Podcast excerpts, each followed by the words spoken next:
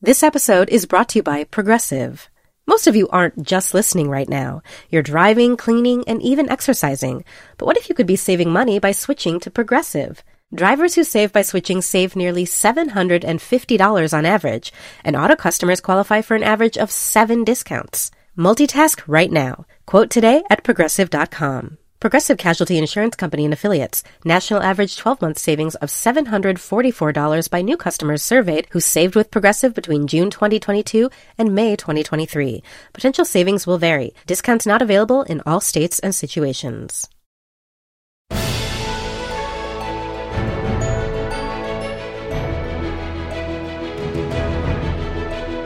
Hello and welcome to Little Gold Men, the podcast from Vanity Fair and Panoply that proves that award season really is a year round event. I'm Katie Rich, the deputy editor of VanityFair.com, and I'm here with Vanity Fair's digital director, Mike Hogan. Hello, Katie. And Vanity Fair's film critic, Richard Lawson. Hello. Mike, you're uh, singing because you got the Tonys in your heart. This is right? a Tony's episode. I was trying to be Tony's ish. Well, it's an award show to talk about that actually matters in this uh, long summer before Oscar season returns. The Broadway Awards show brought in the best ratings it's had in 15 years. And, uh, you know, Hamilton was a big part of that, but also a uh, James Corden as the host. And we kind of wanted to know what the other award shows could learn from the Tonys, maybe, even though the Tonys have always kind of been the little sibling of the Oscars and the Golden Globes, et cetera. And then from there, we'll talk about a piece that our own Julie Miller wrote for VF.com yesterday uh, about how very few millennials are buying tickets to movies this summer, or at least fewer of, they are dropping off in numbers larger than the rest of the population.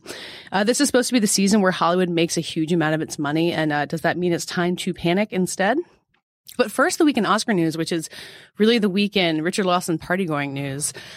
we, I uh, we found out right before we started recording this that you went to see what is a kind of a sleeper Oscar contender, but uh, probably a real one. Florence Foster Jenkins. Uh, uh, it has Meryl Streep in it, which automatically puts it on our radar. But uh, what else? Uh, why is this movie getting the full like award season treatment in the middle of June? Well, you know, it's a it's a period piece uh, set in the 1940s, biopic about this, um, you know, aristocratic woman of New York City who was a, who was a really actually honorable patron of the arts for her whole life, and you know, uh, so I went to the screening last night, and there was a Q and A afterward with Meryl Meryl Streep, and she said, you know, that like all true sort of lovers of the arts, she really just wanted to do the art, you know, um, but she wasn't you know, she had been a piano player and had some some uh, an illness that made her not be able to play anymore. So she pursued singing instead, and with her vast wealth, could secure the finest instructors and you know an accompanist to help her practice, and um and yet was uh, like a kind of ear shatteringly awful singer. and she had aspired to be this sort of coloratura soprano, and it was so. I mean, you know, it wasn't like she was singing like um you know little folk tunes, and you can kind of get away with a bad voice. This was like the best singers in the world have trouble with this music. So, but she, you know, despite that, she had a, a, a like a legion of loyal fans who were, you know, a lot of the people in her immediate artistic and arist- aristocratic community. But then she, a, a record that she had recorded privately sort of got out into the public and she became this kind of cult figure and she performed, uh, I mean, she, she reserved her space with her money, but she performed at Carnegie Hall uh, shortly before her death, uh, in 1944. And so the movie kind of follows that process.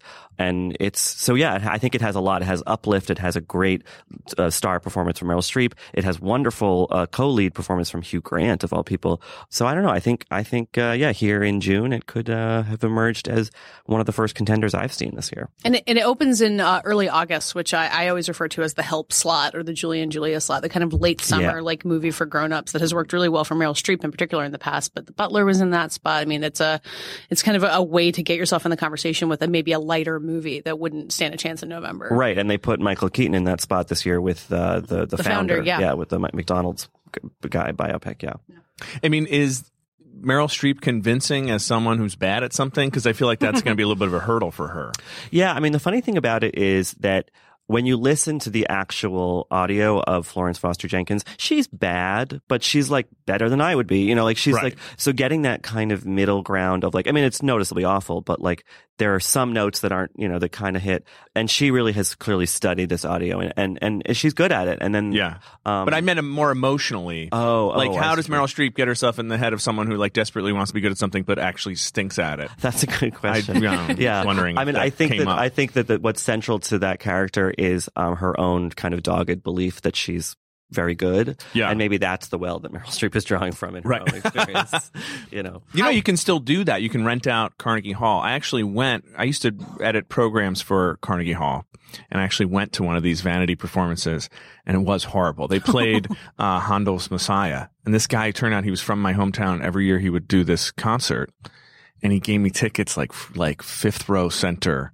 And I walked out. And Isn't you- that oh, horrible? I wow. left. He looked at me while I was leaving, wow. but I just couldn't take it. Isn't Yeah. that awful? I hate Yeah. myself still for There's that. there's too much money. In This New is York this City episode is going to be all about my self hatred. By the way, just warning everybody. when everybody. it comes to musicians. Mhm. So Live how was the performances. uh, how was the worshipful crowd around Meryl? Did people just lose their minds that they were in her Yeah, presence? you know, it was um, uh, it was one of these Peggy Siegel events, and so she kind of curates the list with you know a lot of um, you know Diane Sawyer, Barbara Walters, Christine Baranski was there, Edie Falco, and then you had kind of like jamokes like me and m- my guest, and and then a weird mix of like I think I don't know, just sort of ladies of the town, you know, and so there were these three women sitting next to me who, you know, uh, fine. I, it wasn't too much of a distraction, but they were talking throughout the whole movie. Like, oh, look Really? at that. Oh, that's so me. That's, you know, and then when at the Q and A, when Meryl Streep walks out, just dead silence. I mean, like they were like, r- There you know, for the. Q&A. They were Yeah. totally there for Uh-huh, the Q and A. uh-huh. it sounds like they were into the movie though. They were just Yeah, they were engaged. I think everyone was. I think the audience reaction. It was, you know, at the DGA Theater on 57th Street, which is a, a nice, a Mm-hmm. Yeah.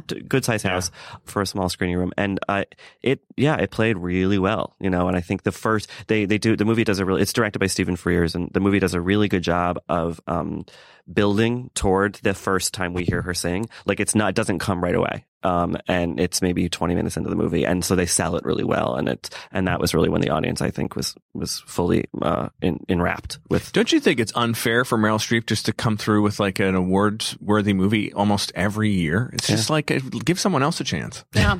Well, I Stephen think. Frears too, like, has a really big track record with the Oscars, and like, it, it's not reliable. Like, he made The Queen, and then the next movie he made Chéri with with Michelle Pfeiffer just dropped off the face of the planet. Right. His last movie was the Lance Armstrong movie, The Program, which also dropped off the face of the planet. Yeah. Before that, it was Philomena, which was the, that kind of movie where Yes. like it seems really slight, and why would anyone care about this movie? And then you see it, it's really thoughtful and heartfelt, and I really, I really like that movie. Yeah, I think he's good at that, and I think that this movie um, has that same quality where um, it could be played as a kind of a silly, you know, sort of dizzy comedy about this weird rich lady, but he finds the real emotional undercurrent there, and so he gives Meryl Streep and Hugh Grant, um, who's her, her devoted husband, a lot to play. Um, and actually, in some weird way, the movie is more focused on Hugh Grant's character. Uh, You know, obviously Meryl Streep gets the big showcase singing numbers and and the real heavy emotional beats, but but Hugh Grant's characters definitely are sort of eyes into the world of the movie. Is- so- does that mean that Meryl could be a supporting rather than? I mean, it's her. It's about I- her. She's yeah, named. I, I, in the yeah, title. I, Title I think they would have Okay. trouble doing that. Um, much in the same way that you could have argued that Carol of Carol was a supporting player. I mean, but it, that didn't work out. So, Yeah. But I don't know. I think that they could both be. You know, uh, we'll see. I think you know, you and I, we all three of us were just talking about how we got our Toronto credential email today, and I'm just like, I was like, I don't even have, I have no concept right now of what would even be at the festival. So I think that my uh, my far-reaching knowledge of this season is is a little bit dim right now. So this to me seems like a sure thing. But I mean, Wow. who knows? Sure. yeah. I'm just excited to see Hugh Grant come back. I feel like it's been a long time since we've got yeah, and they're really good, and you you know he's probably what twelve years younger than she is, I think, and and but they they they play very naturally as husband and wife, and you really kind of buy this peculiar sort of kind of arrangement that they have with each other, and yeah, I mean, I just you know I, I left feeling really good, and then I got to go to this party and saw, you know, I was in the elevator going up with Carol Kane, which was really exciting, Mm. and then on the way out, I was in the elevator with Miss Streep, which was quite exciting. Hey now. What did you do with? Let's hear hands? everything about the elevator ride with well, so Meryl Streep. my friend and I um, were waiting to meet her. There had been this kind of, you know, we sort of very, there was a sit down dinner and we waited, we didn't want to interrupt her at her table or anything like that. But at the end of the night, as she was about to leave, there was kind of this waiting, you know, scrum of people who are just sort of politely going to say hi, which I was saying to my friend, like, that must be so weird every time you leave something. There, there's this Yeah. expectation you're going to have this- enter or Right, anything. yeah. So yeah, anyway, we were we were really very patiently, I think, waiting our turn, and then this guy was like, "Oh, hey, can you?" Uh, she said she would take a picture with me and my wife. Can you can you take the picture? So he handed his phone to my friend. Oh God. And then we had to stand there for 15 minutes holding this guy's phone. And then we took the picture and then, and then she was like, okay, like good night. And then like left. So we thought we had missed our, our chance to say hello. And then I just ended up, I, I, you know, we're both fast walkers and we didn't really realize that she was right behind us. And we walked into the elevator and then turned around and then there she was. So she was, you know, she just, it was like a short elevator ride. Normal but, elevator but, ride. um, you know, I said, oh, we really love the movie. And, and she said, you know, it's nice to have a little tonic sometimes. And then and then sort of returned Amazing. to talking What? to her publicist. And we were like trying to think that over, and then we decided that she was talking about like the the uplift of the movie. Yeah, it's the like, movie it's a, is it's a a feel tonic. good, even though there's sort of sadness in it. It's like a feel good movie. I think that's what she was referring to. It's either that or a gin reference. R- right? Who who knows? Who that knows? sounds right. But that sounds right. Regardless, she was wearing I I don't know four inch heels. She looked fantastic Oh my because she's kind of like she wore like a sort of padded suit in the movie because um, the real Jenkins was a, a bigger woman, and so it was you know, it was funny to see the movie and then have her come out and just this very sort of you know slim, glamorous. But you know, in, in that recent story that we uh, ran, the cover story, which was all about her kind of battle with Dustin Hoffman, Right. Um, On Kramer versus on Kramer. Kramer versus Kramer, you, you know, you get a sense from that of her being, you know, knowing she was great, but not having the status yet, and really kind of having to fight, and that it was this sort. I mean, Dustin Hoffman was acting like seemingly a big jerk uh, in that period, but now she's just in full flower. Don't you get that Yeah. feeling whenever you see her? She's just like this is she kind of this is where she belongs. Like she has accomplished what she knew she would accomplish from the beginning, Yeah. and now she's just kind of enjoying life. Yeah. Don't you think? Yeah, totally. Um, so the Q and A was mo- uh, moderated by William Ivey Long, who is, of course, this lauded costume designer. I believe he's either the chairman or the president of the American Theater Wing. Like, this is a big guy in his industry, in his field, and he was seemed very nervous to interview her. And they were like friends from Yale, and she just, you know, was very held her own, like sort of decided what she wanted to answer and what didn't. And you know, it was just a very like she just seemed What didn't she answer? Oh, I mean, you know, she he had these kind of like long questions, and she would sort of answer a portion of them, or maybe just kind of pivot and just kind of mm-hmm. say something else about whatever. And it was very much like she could have just kind of extemporaneously talked. She didn't need the sort of Yeah. buffer of someone interviewing her. Did she talk about playing Trump at Shakespeare in the Park?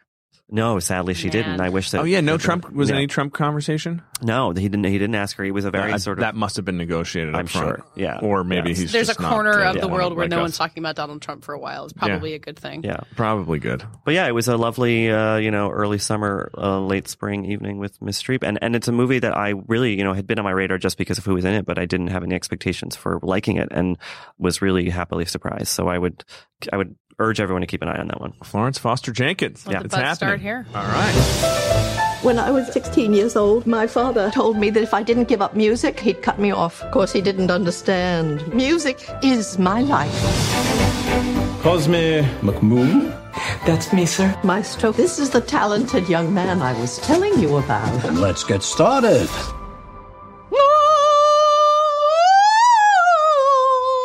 She's remarkable, isn't she? She can be a little flat. Flat. It defies medical science. I'm David Remnick, host of the New Yorker Radio Hour. There's nothing like finding a story you can really sink into that lets you tune out the noise and focus on what matters. In print or here on the podcast, The New Yorker brings you thoughtfulness and depth and even humor that you can't find anywhere else. So please join me every week for the New Yorker Radio Hour, wherever you listen to podcasts. So the Tony Awards were held on Sunday night, and uh, they earned really great ratings, which was expected because Hamilton is a phenomenon and James Corden is a fairly popular host, but was also probably uh, more than CBS could possibly have hoped for. Uh, and it was also a pretty good show. I mean, Richard, you and I both watched it. I, I at one point I turned on Game of Thrones, but I had watched most of the show by then, so I give myself credit. And Mike, you've caught up on some of the highlights since then. Richard, why did why was this a show that made me delay watching Game of Thrones? Like, what what made this so worth watching this year?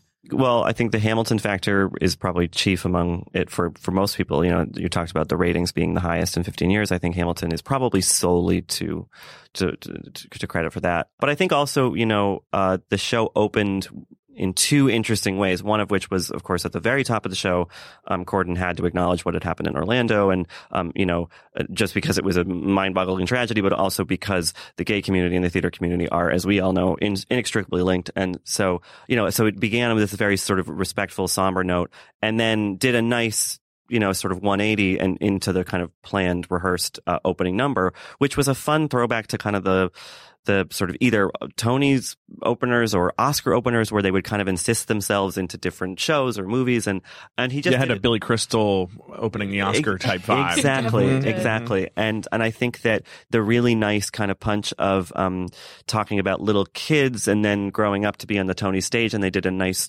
sort of reveal that all the acting nominees were on stage at the end of the sh- you know, at the Oh, end the- of the number the musical acting the nominees. musical acting nominees, exactly. Oh, you can really believe that too with James Corden when he's like, "Hey, if you're like a little dorky kid at home, like this could be you someday," because he was that dorky kid like 18 months ago. I think. I right. mean, No, no one even knew who Yeah. he was. Yeah. Yeah. Well, in the U.S., I think he was pretty Right. famous in UK. Yeah. Yes. Basically, yeah. But yeah, and I think that so I think that everyone was really in in in need of some levity and some sort of inspiration uh, after a really rough day of news, and um, so yeah, I think that really propelled well into the show. And then there was just this kind of compelling narrative about okay, how many awards is Hamilton going to win, Right. and you know, et cetera. So I think I think they did it really well. I think it was not. I, I wish sometimes that there had been a little bit more. Um, spreading of the wealth in terms of what shows had won. But when you have a phenomenon like Hamilton, I mean, it's a really sort of, its mandate is sort of undeniable.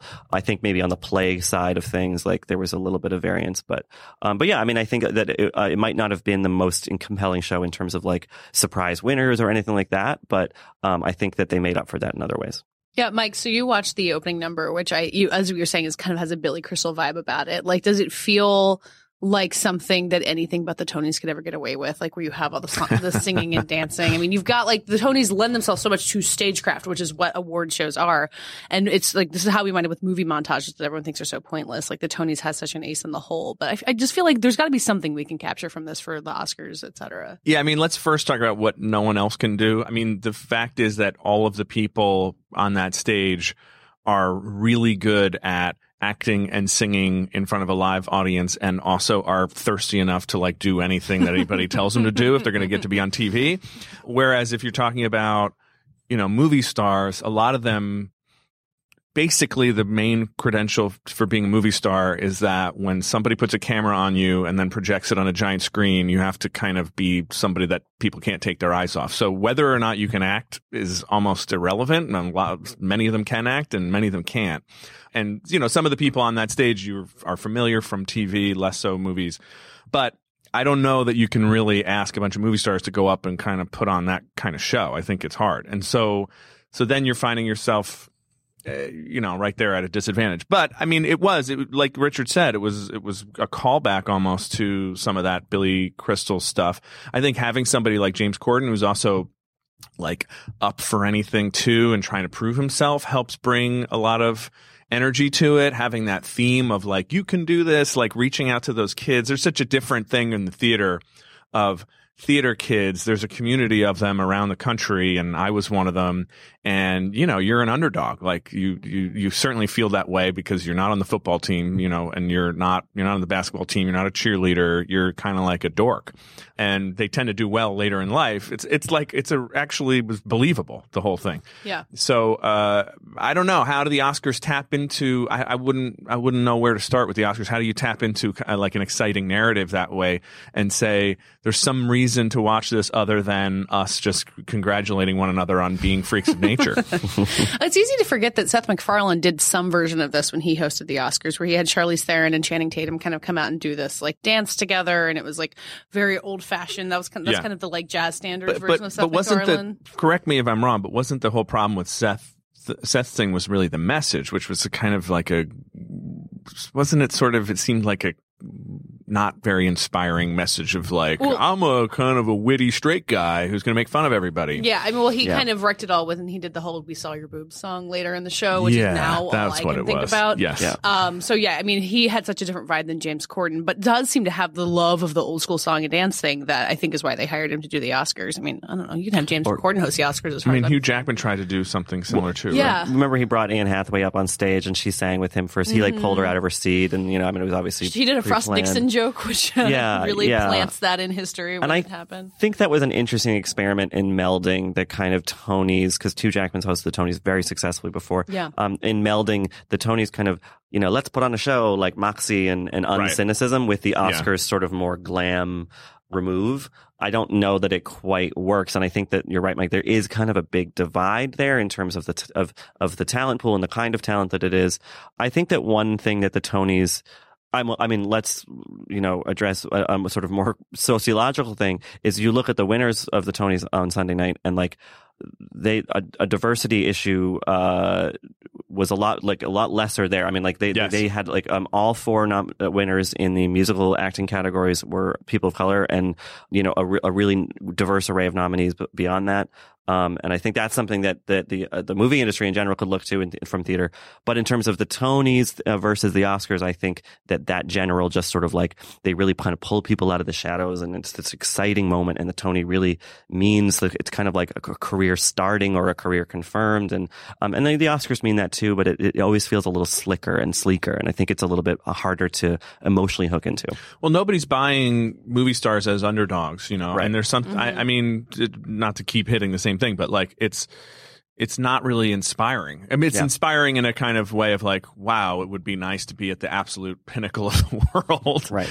But that's there. There's no ladder coming down there, and so I don't know how you kind of get people excited. I it's well, tricky. I. I mean, when you see something like Lupita Nyong'o win, like she's someone who was like fresh out of Yale drama, Oh, like true. she was nobody. Like that's the kind of Oscar story that everyone wants to tell. Brie Larson to some extent, like she had been working forever to get to the point where she was. I mean, when George Clooney wins an Oscar, it's one thing, but you do have these come from uh, come from nothing stories. That's what the Oscars are all built on. It's like every other Best Actress nominee has that narrative. So there's some of it to it, but then they go on to be rich and famous movie stars starring Kong Skull Island, and then you get to uh, That doesn't last long.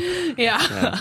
Yeah, I went to one of the, the the parties after after the show to do a little write up about it, but also just to like try to like get out of my head. And um and it was really it was a nice party. It was it was not the Hamilton party, which was sort of where everyone you know wanted to be. But one thing I noticed, you know, there were as you as you would I'm sure I'm sure have seen at the VF Oscar party and, and other post awards things, you know, people walking around kind of cradling their awards and people Yes. kind of well wishing. I found that for my own purposes, because it was a Tony's, because it was theater people who I sort of still feel like are my people, I, w- I was introducing myself to people. I said hello Yeah. to Andrew Lloyd Webber and George C. Wolfe and Reed Birney, who was a best uh, fe- featured actor winner on Sunday night. You know, and I think that that sort of. I, I knew about this because we received several complaints the next morning. Actually, Oh, yeah. right. Yeah. This, this will be my last episode of Little Gold Men. Andrew Lloyd Webber has shut down this yeah. podcast. Oh, I know all about this, Richard. I got Yeah. six Oh. emails about it. No, Oh God! Okay. But you know, I think that there's something about the Tony's accessibility, and maybe that's for a really kind of niche audience member, like you know, a theater person or who or someone who is a fan of theater.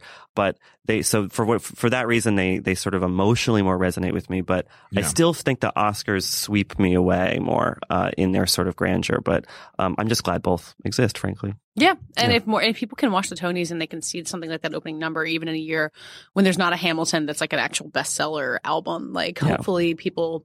I mean, it's hard when you to engage in the contest when it's all shows you haven't seen before, which I think we. all Right. I mean, Hamilton problem. is the reason, as you said, that people were watching this year, and the this kind of uplifting spirit fits in with what Hamilton's all about, right? It's mm-hmm. a whole like I'm not going to miss my shot Yeah. thing, and in many years there there isn't that, and I guess you know it doesn't have the same vibe. And I, and I don't want to trash the Oscars because I just think it's a really hard show to pull off. It's Yeah. just tough. Yep. and it's unclear exactly what you can do other than hand out awards and have nice speeches. I, part of me thinks to just do that and make it an hour and a uh, half. Yeah. No. Well, yeah. having it well that's what the sag awards are they're just speeches Yeah. and they're great Yeah. i mean and we talked you know we were talking about lin-manuel miranda's uh, speech uh, earlier where he gives he read a sonnet which is uh he doesn't it wasn't a freestyle rap which is his usual tradition and it was uh, referencing the events in orlando and very heartfelt and that and that to me is kind of the like live tv magic you get in award shows where it's like you're watching an emotion play out like something real that no one could have planned uh that makes me like watching basically any award show Mike, you're more skeptical. I, well, I just, I mean, Lin Manuel Miranda, he's so talented and he's got such access to his motions, and I want to love it, but I don't know why I get the gag reflex a little bit. I guess anytime someone makes themselves cry with a poem they wrote, I'm kind of throwing up in my mouth. So you're not coming to my reading. That's what you're saying. Um, but but I think it's like the parts of me that are kind of revolted are I feel like arguably the I'm internalizing the bullies that I knew in high school who were like you theater you know dork or mm-hmm. whatever. Yeah, James So- Corden's whole opening thing was supposed to make you get rid of that. I know. Embrace your theater kid and yet it didn't. and yet there it was. whatever. But the, the guy's insanely talented, you know, and Hamilton is a brilliant show. Into the Heights was a brilliant show. And, uh, so I'm happy for him, but I will, I just can't, don't make me look at his tweets. Well, he'll probably be at the Oscars uh, for the music for Moana, which debuted its trailer during the Tonys last. Or on Yeah, that was like that? a real synergy. Synergy. moment. Yeah, and he was singing yeah. in the song, which like I don't, I Yeah, don't really know I why mean- he's not in the movie, but yeah, he's uh that EGOT's coming fast. So Oh, yeah. get get used. He's to going to be the president, probably, which would be great. I'm fine with it. Yeah, He'd be that's- much better than some of the other options. just I don't have to read his tweets. I'm fine. My wife's the reason anything gets done. She nudges me towards promise by degrees. She is a perfect symphony of one. Our son is her most beautiful reprise. We chase the melodies that seem to find us until they're finished songs and start to play. When senseless acts of tragedy remind us that nothing here is promised. Not one day. The show is proof that history remembers. We live through times when hate and fear seem stronger. We rise and fall and light from dying embers, remembrances that hope and love last longer. And love is love is love is love is love is love is love is love cannot be killed or swept aside. I sing Vanessa's symphony. Eliza tells her story. Now fill the world with music, love, and pride. Thank you so much for this. I'm Bobby Finger. And I'm Lindsey Weber. Do you ever see a new face or name on your news feeds and say, who the heck is that? Our podcast, Who Weekly, is everything you need to know about the celebrities you don't. Think of us as your cheat code to People Magazine, your glossary for Hollywood, a shortcut to understanding pop culture at large. For the past eight years, Who Weekly has been telling listeners everything they need to know about the celebrities they don't.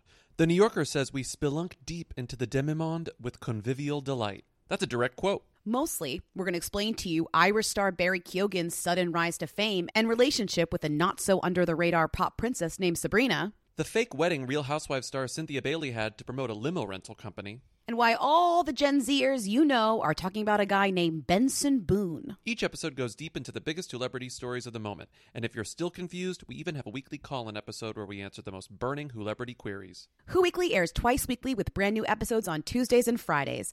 Listen and follow Who Weekly and Odyssey podcasts available now for free on the Odyssey app and wherever you get your podcasts. As our own Julie Miller wrote yesterday uh, at vanityfair.com, based on a piece from The Atlantic, it's going to be a really dark summer. And the relationship between the movie studios and the young people who are supposed to buy all the tickets is looking dimmer than ever. Uh, 2016 is probably going to sell the fewest movie tickets of any year in the last century. And then when you look even closer, moviegoers between 18 and 24 are uh, dropping off in movie ticket purchases faster than any other group. They're still buying tickets. They're still, young people are still the biggest group going to the movies, but they are more likely to spend time on Snapchat or Instagram or name Silicon Valley company here. In the summer, when we see all these movies that are just aimed for young people, I mean, you see Warcraft, you see Finding Dory, which is a different group of young people, even Independence Day Resurgence, which is, uh, you know, Richard, when you and I were children, it was aimed at us and now it's still aimed at us on some level. It gets depressing to realize that even those people aren't going to the movies anymore. So should Hollywood be panicking? Is all of this just, is the system kind of headed for a collapse and this summer is just more proof of it? I think there's definitely cause for concern, and I think it, what it what it really relates to is just a variety I mean, it's just more options now, you know. And I think that um, something that uh, these pieces have kind of highlighted is that people under the age of 18 are their their movie going rates are going up. And then people over 40, that same is true. It's just that, it's just that like middle demo that like everyone cares about so much that's like just really dropped off. And I think it's because you know they they have all these devices in their hands and uh, you know Netflix and whatever and and I think that there might just have to be some sort of a change in expectation in terms of American box office. Like we might, they, you know, in the same way that this, the television networks have had to kind of completely change their ratings paradigm, the idea of what, of how much you spend on a movie, how much you spend on marketing a movie might just have to change. I think it's interesting that internationally, especially Latin America and, um, you know, Asia, that the markets are exploding, you know, so I think that we'll see, as we already have, a lot more movies that tend to kind of cater to that market, which Well, I, you know- Warcraft is a huge example. It Yeah. made like four times as much money in China over the weekend that it did here, maybe even more than that. Like it's a huge success. Which means that even though it bombed here, it could still get oh, sequels. Oh, certainly. Yeah. Yeah. I mean, Pacific Rim was kind of the original example of that and it kind of just squeaked by into having a sequel. But I think Warcraft is going to be like a really successful franchise, kind of like Ice Age, which continues to put out movies that we all kind of look and think, huh, that's still happening. But Right. it makes a, you know, huge amount of money of its money overseas, which is, you know, a trend that's been going on for a while now. Yeah. Well, I, I think one of the things that that Derek Thompson, writing in the Atlantic, pointed out is uh, when you first look at it, you think, "Oh, the sequel strategy is failing," but it's like, no, actually, the sequel strategy is just the only thing left, and it's not working quite as well as it had been. But it's still, you know, Hollywood is still a giant business, and it, you know, compares he as he put it, it compares favorably to any even sports thing you want to put it up against. But basically the only way to get butts and seats is to do is to create a giant tentpole fran- uh, franchise and do a bunch of sequels which is a bit of a bummer for people who I think you know grew up maybe watching films that were more about individual original storytelling although we can't complain too much because so much of that is now happening you know in the kind of premium Yeah. cable um Netflix, even Amazon realm, Yeah, right? I think it's less mourning for the world of like Kramer versus Kramer being a really big box office hit because TV has really filled that niche really well. Like if you're looking for stories about grown-ups having real problems, like you can watch Bloodline, you can watch Orange is the New Black. And it's more like like the original Independence Day, which is like based on nothing, had a whole teaser trailer that was just like one shot of a spaceship and everyone got excited and was this kind of like out of nowhere hit. It cost a bunch of money. It was a blockbuster in the very traditional Right. model, but it just it wasn't saying like you need to read 10 years worth of comic books to understand what's Well, going on. well, but everyone's optimizing based on successes like that, right? So Mhm. now there's like eight of those a year, Yeah. so they're not gonna they're not gonna blow out the way that Yeah. the, the one and did. but before. all of them are based on something that you are already familiar with. None of them are going to be like, "Huh, I wonder what Jeff Right. Goldblum is doing in this movie." Yeah, because nobody wants to take the risk Mhm. of they're they're looking for which I get, right? I mean, they're looking for built-in audiences. All right, we know that 20 million people play Warcraft, so even if this movie stinks, like some pe- group of them are going to come out. And I have no idea how many people play. I think it's like a hundred million. Which is 100 like, million, it's like the yeah. population of many countries. Yeah, but like even if this movie stinks, some percentage of them are going to come out. You're always just like a lot of it is just trying to cover the sort of downside of the investment, right? Yeah. But I, one thing that I think is interesting is what's really disappearing is the self-contained two-hour thing Mm-hmm. because really everything's moving to either a series of movie sequels or a series on TV. But in every case, actually, it turns out that when people like something, they want to spend six, eight, ten, forty hours with it. Not just have not just have that one experience Mhm. that's like completely unique to itself. Yeah, and that is something I, I do mourn. I mean, because I think you know, as much as there is a, a plethora of good TV out there, I think that we have we've also kind of reached a point where like there's a reliance on that sort of slowness of storytelling that I think sometimes kind of doesn't end that well, you know. And I I I miss the sort of assured two hour story that people are trying to tell us that is standalone and has no sort of you know anything preceding or proceeding it like you know um, I, I miss that you know another actually Atlantic writer David David Sims um, he, uh, has written a lot about about kind of peak TV and his problems with that and I think that it, that's an issue that is interesting that that that's where our kind of dramas are going our Kramer versus Kramers are going but also that the big franchise movies are now kind of just elongated I mean you really Mhm. could just view the Avengers movies as as a you know two seasons of a Netflix series or you know Yeah. spectacular or something By So the way, know, we're yeah. talking about the Tonys. Why doesn't Lin Manuel uh, do Hamilton too? Well, mean- this you heard it here Yeah. first, It's- ladies and we're, gentlemen. we're Yeah. living it. This Yeah. is, uh, Amazing. America is Hamilton too. The next one could be Jefferson. Well, this is There what's you so, so Yeah. satisfying about something like Now You See Me, the original one, which came out in 2013, which this Atlantic Piece reference that summer was Now You See Me and World War Z, which were these two like genuine surprise hits. Both of them have since fostered sequels. I liked Now You See Me too, Richard. You did Also, too. World War Z based on a comic book, wasn't it? Based on a novel. yeah, a that's graphic really novel. different- Oh, just a novel. Yeah, a Oh, okay. it's really different from what the movie was. So it's Okay. like almost an original story. Okay. Now You See Me, as crazy and nonsensical as it is, was a pure original story. Yeah, it's a documentary about. Yeah. Um, about how magic is real. yeah. mhm. but when something like that happens, you kind of just have to like feel gladness in your heart that some it's possible for a contained two hour story like that. I think it is possible, and I think that if anything, there there is, there's a lesson from this 2016, which has been particularly hard on the sequels. But you look at what those sequels were. a sequel to The Huntsman or, or Snow White and the Huntsman, which was popular but not like huge. Um, a and se- also lost its star. Yeah, lost Kristen Stewart. Um, or got rid of her, depending on whatever happened s- behind the scenes. You know, and the Neighbors sequel, which you know sort of shifted its focus, and like I don't know, the comedy is, is hard to sort of repeat. Um, I think the biggest one is Alice Through the Looking Glass, which, um, yes, the original Alice in Wonderland that Tim Burton directed in I think 2008, nine 2009, 2010, it came out right after 10 Avatar. was made a billion dollars, but that was right at the sort of uh, you know up reemergence of 3D.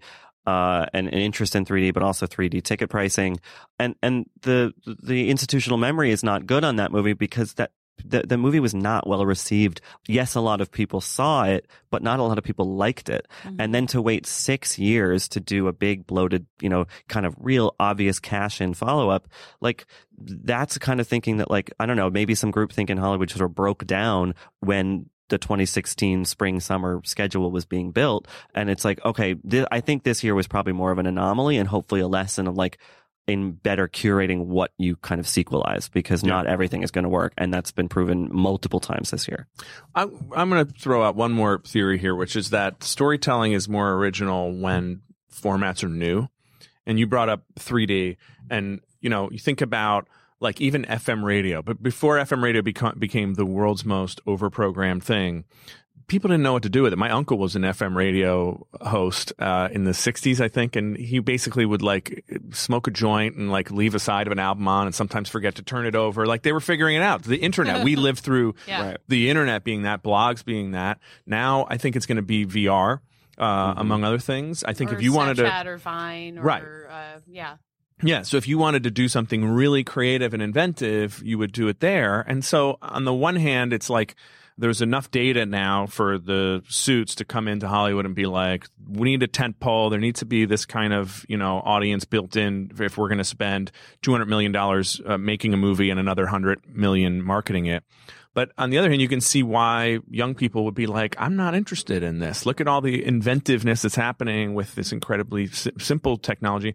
And then the really visionary people going, I want to figure out VR, like be the first to figure it out. And Right. I'm really excited to see what happens in the next 18 months in Well, that we've realm. seen so much of it at um, you know Sundance and Toronto. There's uh, you know the the, the presence of VR uh, technology there is is Uh, really increasing and already pretty pretty prevalent. So, and I think yeah, hitting on like sort of what young people kind of turning away from from these kind of prepackaged big movie spectaculars is that a crucial thing about a lot of the media that that young younger people are consuming it's it's direct, it's personal, it's you know it's kids in their bedroom or vloggers or you know whatever like they get to know Lele Pons the the Vine star through a series of hundreds of little videos and and it's really intimate and it it I think it it removes this sort of sheen of celebrity and you know sort of unattainable untouchable stardom that you know the Hollywood industry has really you know relied on, Mhm. um, and I think that's obviously that's not going to go anywhere. But I think that younger people are less impressed by it, and I think that's something that pe- they need to figure out. But you know, it's interesting too. You just see these cycles repeating themselves because I just saw the news that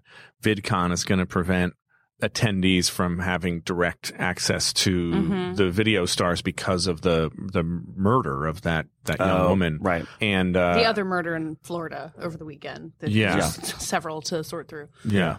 And and so you, you know, it just these cycles repeat themselves, right? It starts as, oh, it's a cool thing that's like I mean, you know, the whole Yeah. star system was invented as a publicity scheme to just make these people seem more interesting than they were. Right. And they could still live in normal middle class houses, you know, in the middle of LA.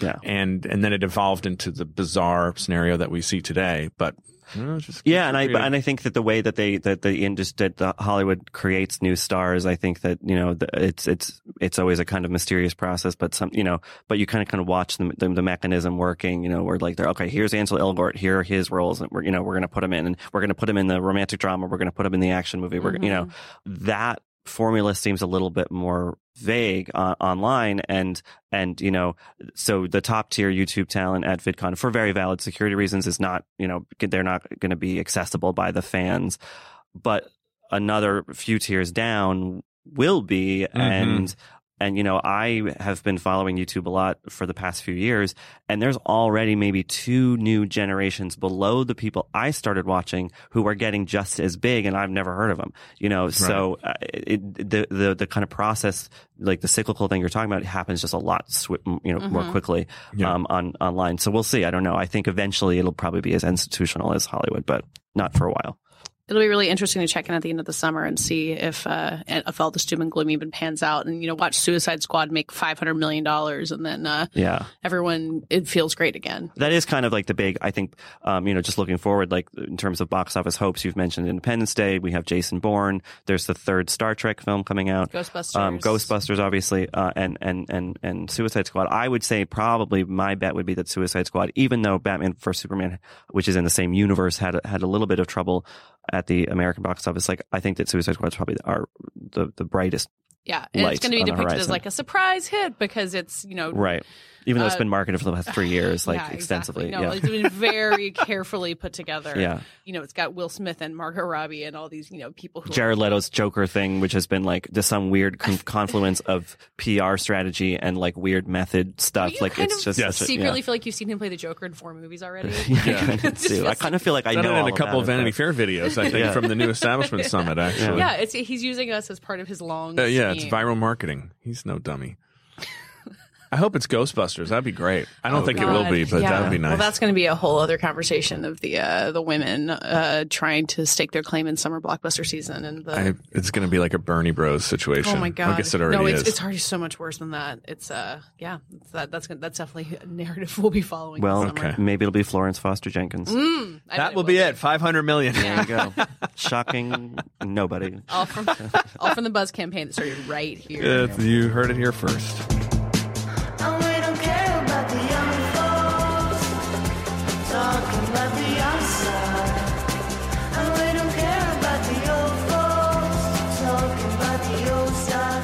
we go, we're going to take a look back at Oscar history, inspired by this week's new release, Finding Dory, which is a sequel to Finding Nemo. None of us have seen Finding Dory yet, so we'll uh, we'll have to save that conversation for later. But uh, uh, it won the Best Animated Feature Oscar for the film's release in 2003. No surprise at the time. But what's interesting is looking back at the uh, Best Picture race that year, which is more fascinating than I was giving it credit for. So I wanted to go back and uh, re-arbitrate that. Uh, so Mike and Richard of the nominees in for the films of 2003, what should have won Best Picture? Your choices are Lord of the Rings: Return of the King, which won, Lost in Translation, Master and Commander, Mystic River, and Seabiscuit.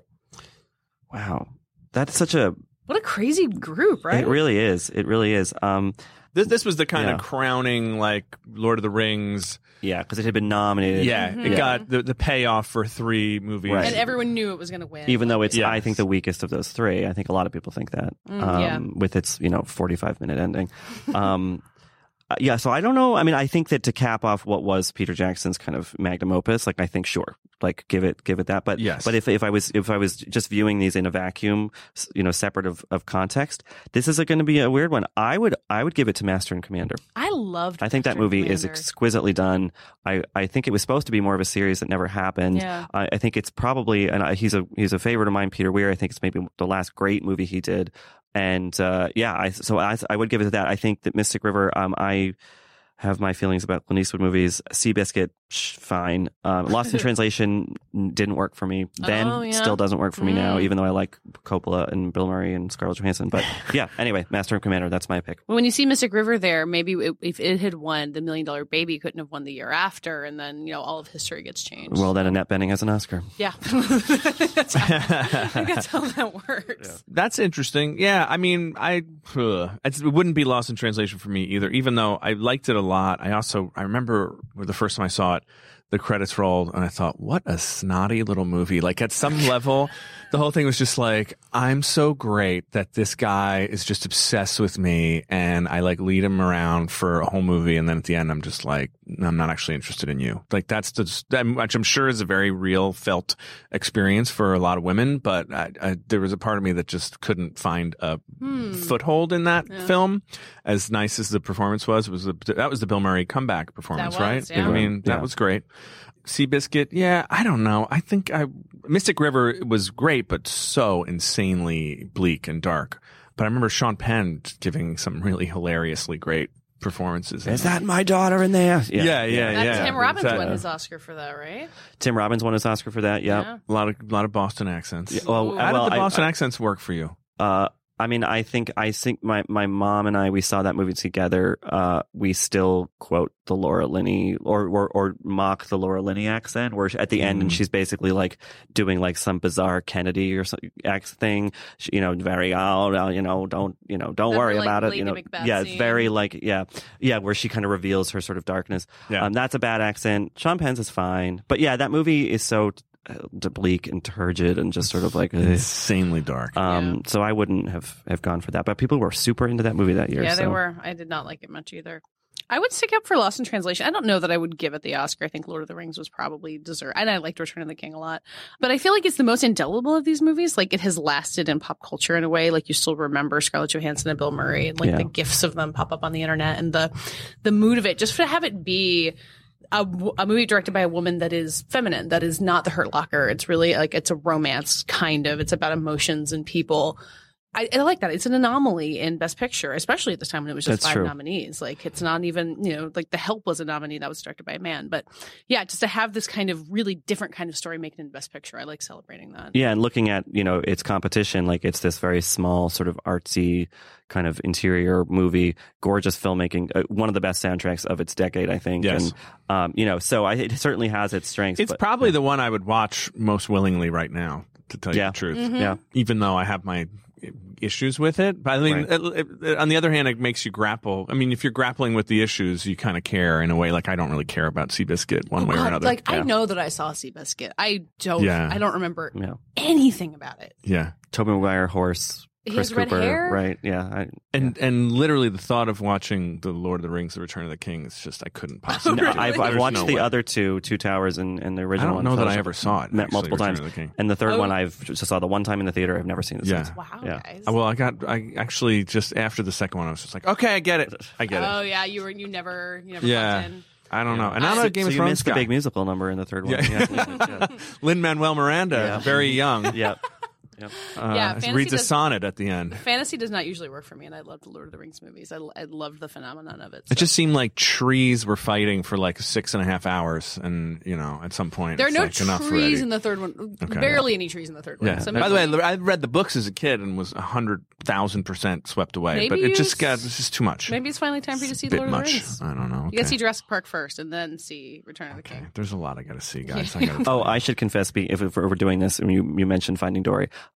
I've never seen Finding Nemo. Mm. Yeah, I was um, I was traveling through Europe on sort of like you know a backpacky you know uh, summer trip with friends from college or and and it came, when it came out and it was this big phenomenon and I remember like being in an inter- internet cafe in Prague and being and reading like the EW box office report and being like I can't believe I'm missing it and then by the time I got back people were done talking about it and Yeah. This is what I keep trying to tell Katie about being too cool and busy with your cool life Yep, to that's watch right. some of these movies. I was you know? probably You can't stoned in Amsterdam and- yeah, Yeah. You're, like the- wasted on c- good drugs.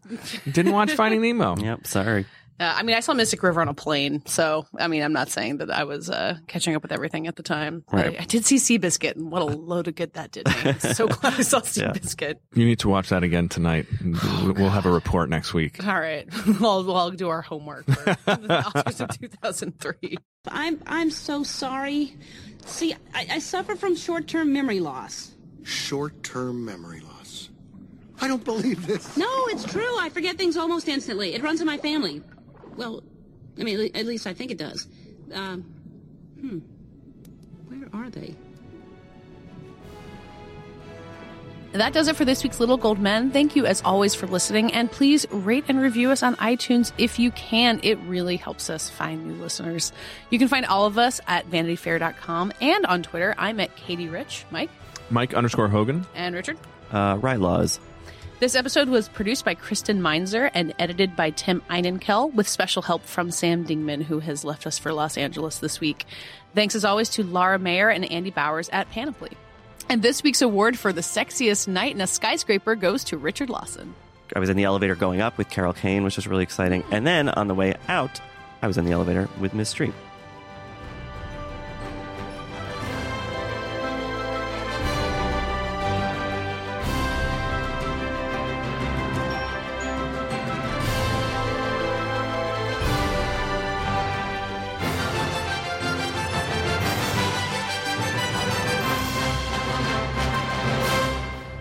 try another take? Well, I don't see why. That seemed perfect to me. I'm Chris Murphy. I'm Richard Lawson. And I'm Hillary Busis. We are from Vanity Fair's Still Watching podcast. Next up, we're watching the new HBO show, The Regime. Madam Chancellor, let's keep the gloves on. This is not a confrontation. We're just saying what's true. Academy Award winner Kate Winslet is our chancellor as she leads a faux European autocracy in turmoil. We'll be watching week by week as the regime unravels. And we'll be talking to the stars along the way. New episodes of Still Watching will drop every Sunday after the regime airs.